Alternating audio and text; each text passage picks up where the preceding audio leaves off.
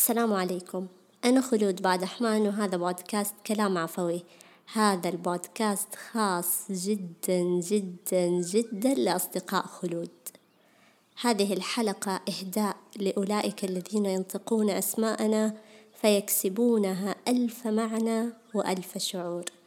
هذه الحلقة عني وعن الرغبة بالخلود. أريدك أن تسمعها وأنت تتخيل أنك تقرأ كتابا وتقلب في صفحاته. قسمتها لستة فصول. وهنا أتحدث لأصدقائي كما تعرفون. أشارككم أفكاري بصوت مرتفع دون مخافة الحكم عليها. الفصل الأول عن الأسماء. اعتدنا القول بأن الإنسان يأخذ نصيبا من اسمه. ولكن أن يشارك هذا النصيب مع من حوله فهذا ما لا يحدث في كل الأحوال. إن لك من اسمك نصيبا ولكن كيف؟ يقول الإمام ابن قيم الجوزية رحمه الله والله بحكمته في قضائه وقدره يلهم النفوس أن تضع الأسماء على حسب مسمياتها لتناسب حكمته سبحانه وتعالى بين اللفظ ومعناه كما تناسبت بين الأسباب ومسبباتها. يقال أيضا أن سبب تأثرنا بمعنى أسمائنا وتطبعنا بها فكرا وشعورا وسلوكا هو تكرارها على مسامعنا حتى يستقر المعنى في أنفسنا ونتصرف وفقه تلقائيا. إن اسمك ملهم به مكتوب في قدرك ولم يكن مجرد اسم أطلق عليك بعبثية. لذلك لم يكن اختيار الاسم مجرد ترف فالمولود منذ يومه الأول يسن أي يسمى ويختار اسمه بعناية وكذلك المعنى. الأسماء أولوية وقد ظهرت جلية في أول الخلق حيث كان وعلم آدم الأسماء كلها. ألم تتساءل ذات يوم لم كان تعليم الأسماء ولم يكن شيئا آخرا؟ للإسم دور عظيم. فقد يعطل غياب مسميات الأشياء عملية التعلم والبحث والاستكشاف. وكلما عرفت مسميات أكثر للأشياء كلما كان علمك أوسع ووصفك أكثر دقة وبيانا. تخيل أن تسمي كل شيء باسمه الحقيقي الدال عليه. تسمي شعورك تسمي ألمك مشكلاتك نواقصك رغباتك الأدوات الأعطال الفنية وكل شيء تسميه باسمه الصحيح ووصفه الدقيق. إن مجرد معرفتك بالمسميات والمصطلحات يجعلك تتفوق على من حولك فهما وعلما وبيانا ونصف حل المشكلات هو تسميتها بدقة. الفصل الثاني شيء من الاعتزاز. ثمة سحر خاص ومميز بداخل كل إنسان إلا أن قلة من البشر يدركون قوتهم الكامنة تلك. أما الذين يدركونها فهم يملكون ما هو أشبه بخوارق العادات. أملك سحرا بداخلي يجعلني ذات خلود في ذاكرة كل من مررت بهم ودون قصد مني. لا أمر مجرد المرور وإن نويته. هذا السحر يجعل كل كلمة مني كتعويذة تنفث على عقل أحدهم فيضيء أو على قلبه فيتشافى. أنت أيضا تملك سحرا خاصا ومميزا بداخلك. عليك أن تكتشفه الفصل الثالث سيرة ذاتية. غالبا تغدق عليك الحياة مما لا تستميت بالحصول عليه. لم أبذل الجهد يوما لأكون ذات خلود. أنا أعمل وحسب. هنا وفي هذه اللحظة لا يهمني كيف وإلى متى ولا أتمسك بأي شيء. أمسح في كل مرة دون أدنى تعلق وأبدأ من جديد محدثة ذات الأثر وربما كان أفضل. خلال السنوات وجدت أن اسمي يبقى خالدا في ذاكرة معلماتي وزميلاتي. يتذكرون كل تفاصيل شخصيتي الملامح الكلمات الطباع وكيف كنت أتصرف في مختلف المواقف سواء كان سلوكا لطيفا أو حازما وقاسيا. أرتقي باسمي كثيرا وقد أتعثر حينا عالقة بين الخلود كمصير وبين الرغبة في العبور بسلام أكبر. وكما تقول غادة السمان الخوف والخلود لا يتفقان. وحين أمعنت النظر وجدت أني أجيد فن الخلود حتى صار يحدث بطريقة احترافية لا واعية وغير مقصودة. على الرغم من مقاومتي الدائمة للفكرة مرددة في كل موقف عابر ولحظي ولست أنا الذي يهتم بالأبد. ثم لاحظت أن الخلود فكرة يبحث عنها الغالبية إلا أنها تحتاج لجهد ومشقة. والمضحك أنه لا أحد يبذل الجهد والمشقة لأجل هذا الخلود. أحدثك اليوم عن الخلود رغبة في أن تجد معناك وغايتك وأن تترك إرثك وأثرك وأن يبقى أجرك جاريا ممتدا إلى ما شاء الله. الفصل الرابع عن رغبة خلود الإنسان. تجرى الأبحاث والتجارب للوصول لخلود فيزيائية الجسد وتظهر الأساطير عن إكسير الحياة.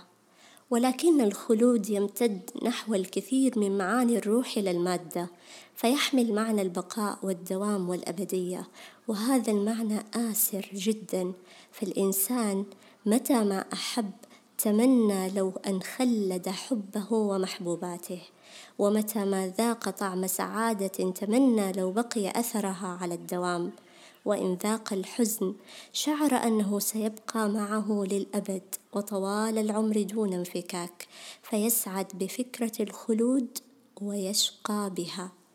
أتساءل دائما ما الذي جعل إبليس يقنع آدم عليه السلام بالأكل من الشجرة عن طريق الدخول له من مدخل الخلود؟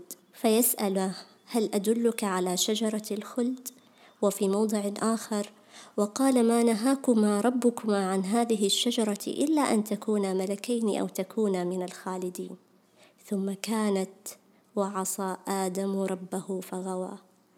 أعتقد إن وجد الإنسان الطمأنينة بحث عن الخلود. نعرف أن الخلود بالحياة أمرا مستحيلا وأن الموت لا مفر منه. لذلك امتدت رغبة الإنسان في الخلود بالمعنى الذي يستطيعه أن يبقى في ذاكرة الذين بعده. لا أدري إن كان لدى الإنسان مخاوف من أن ينسى وكأنه لم يوجد أم أنها الرغبة في البناء والاستدامة وترك الأثر والنفع لمن بعده.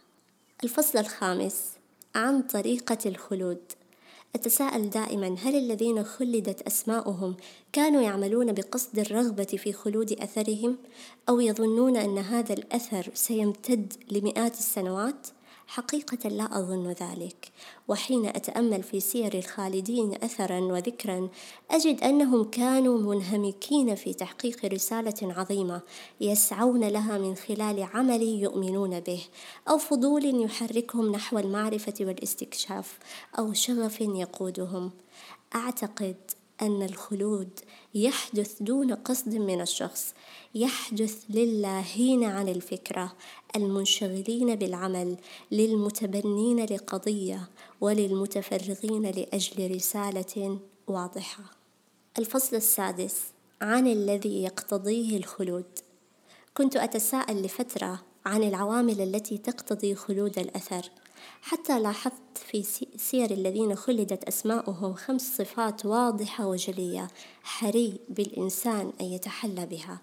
أولا الصدق أن يكون المرء صادقا في نيته ورغبته بالوصول ثم يبذل كل جهده وإمكانياته فيما يريد. فشتان بين من يقول أنا أريد وبين من يقول ويفعل كل ما بوسعه. ثانيا النفع والأصالة.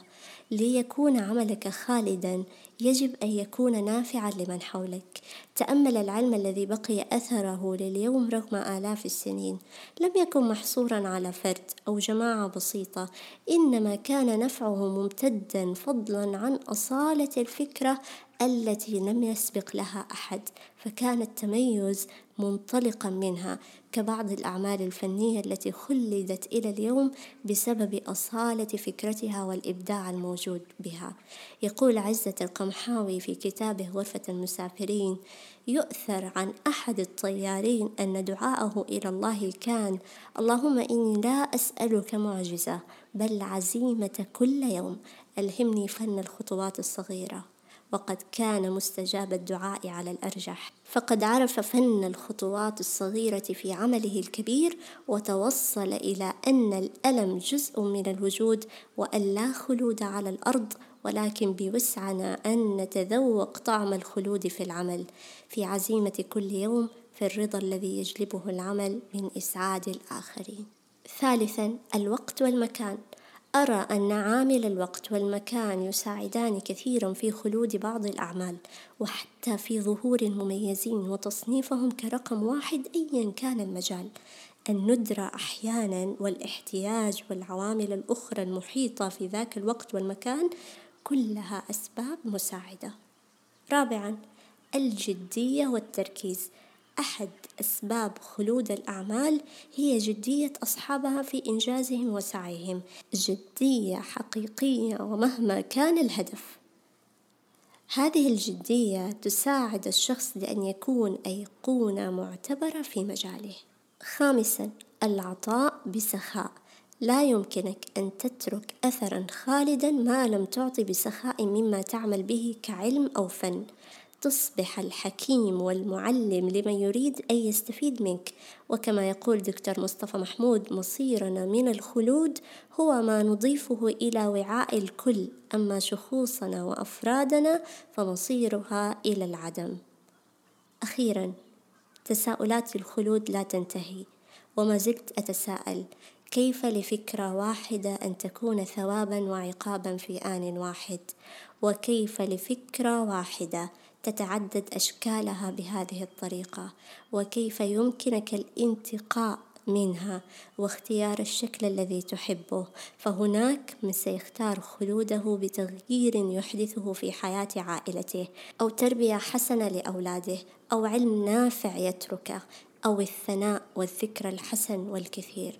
ومع ذلك أنا مع قول غاد السمان ليتنا نصنع الحياة قبل أن نصنع الخلود اصنع حياتك حقيقة انشغل بها. فكرة الخلود لما بعد رحيلنا لا أظن أنها أمر يعنينا.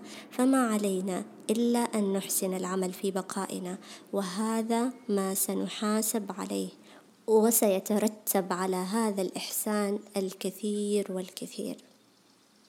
شكرا. لاستماعكم.